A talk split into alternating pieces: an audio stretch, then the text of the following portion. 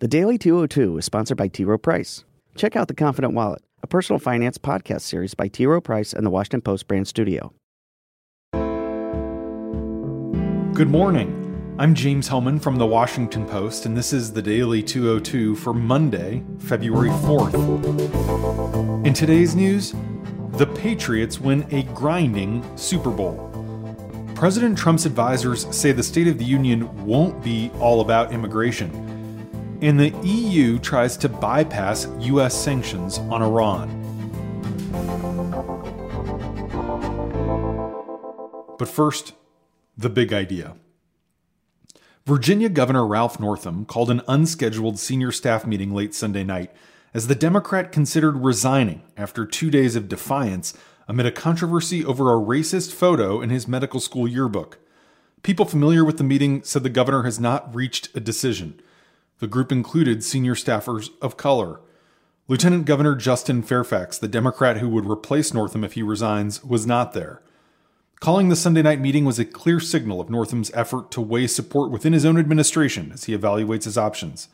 Although he pledged on Saturday to stand his ground, he also said he would reconsider if he thought he could no longer be effective. A day later, sources say that resignation is an active consideration. The meeting was emotional. Beforehand, Northam spent much of the day in seclusion at his family home on the Eastern Shore as confidants delivered conflicting advice about whether he should step aside or continue fighting to clear his name.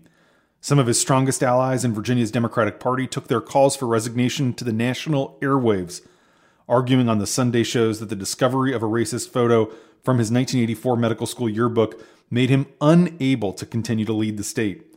Even within the circle of his staunchest defenders, there was debate about whether he should step down. At least one senior staffer and one member of the cabinet have reached out to private firms about job possibilities, according to someone who's approached by the two. One of those urging Northam to stay and fight for his honor is First Lady Pam Northam. Some supporters worked Sunday to track down evidence about the yearbook photo that they thought could prove Northam was not in the image, which showed two figures, one in blackface and the other in Ku Klux Klan garb, each holding a can of beer. The uncertainty over what Northam would do next left Richmond in limbo. No Virginia governor has failed to complete his term since the Civil War. The Post's Greg Schneider, Laura Vozzella, and Jenna Portnoy report that Northam is personally liked by Republicans and Democrats, and he's compiled a strong list of accomplishments during his first year in office. But sentiment around the legislature was almost universal that he must step down.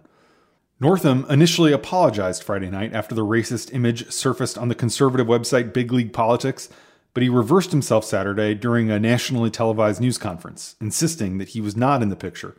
During that news conference, he also disclosed another incident in which he wore blackface to imitate Michael Jackson at a dance contest in 1984 when he was in his mid 20s and an Army officer.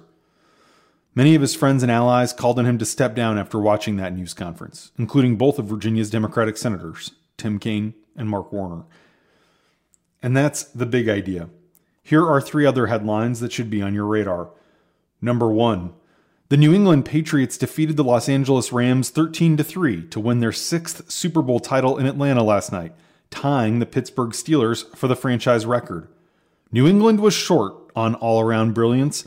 The customary near perfection of quarterback Tom Brady was missing. But the Patriots dug in and put their true grit and uncommon resourcefulness on display. They demonstrated their unmatched ability to do whatever is needed and to be just good enough to prevail in these situations.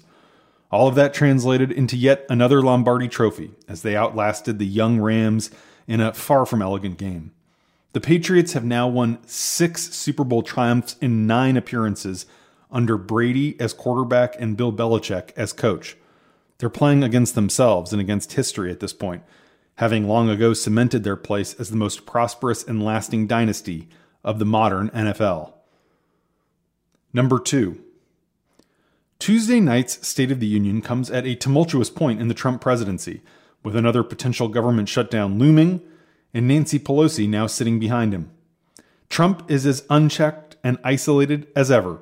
Inside the White House, aides describe a chaotic, freewheeling atmosphere reminiscent of the early weeks of the Trump presidency. Power has consolidated around Trump's son in law Jared Kushner, a senior advisor who's functioning as the de facto White House chief of staff at this point. With counterweights like ousted Chief of Staff John Kelly gone, some advisors say the West Wing has the feel of the 26th floor of Trump Tower, where an unrestrained Trump had absolute control over his family business and was free to follow his impulses. Someone inside the White House leaked the president's private schedules to Axios on Sunday, and it turns out that 60% of his time over the past three months has been marked executive time. That's a euphemism for no structure at all. Often it means the president sitting around watching cable news and calling up old friends.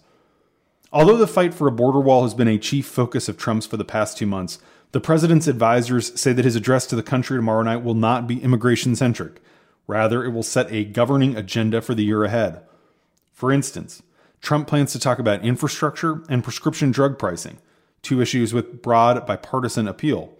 The president also plans to talk about foreign affairs and highlight his administration's recent moves in Venezuela to force President Nicolas Maduro from power, as well as his ongoing trade negotiations with China and his planned summit later this month with North Korean leader Kim Jong un. Meanwhile, conservative leaders are urging Trump to weave in heavy language on abortion. Number three.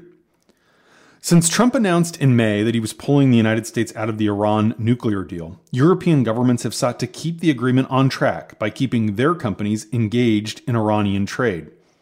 Last week, the Europeans unveiled their most dramatic steps to date, creating a trading system that could be used to allow their firms to skirt U.S. restrictions.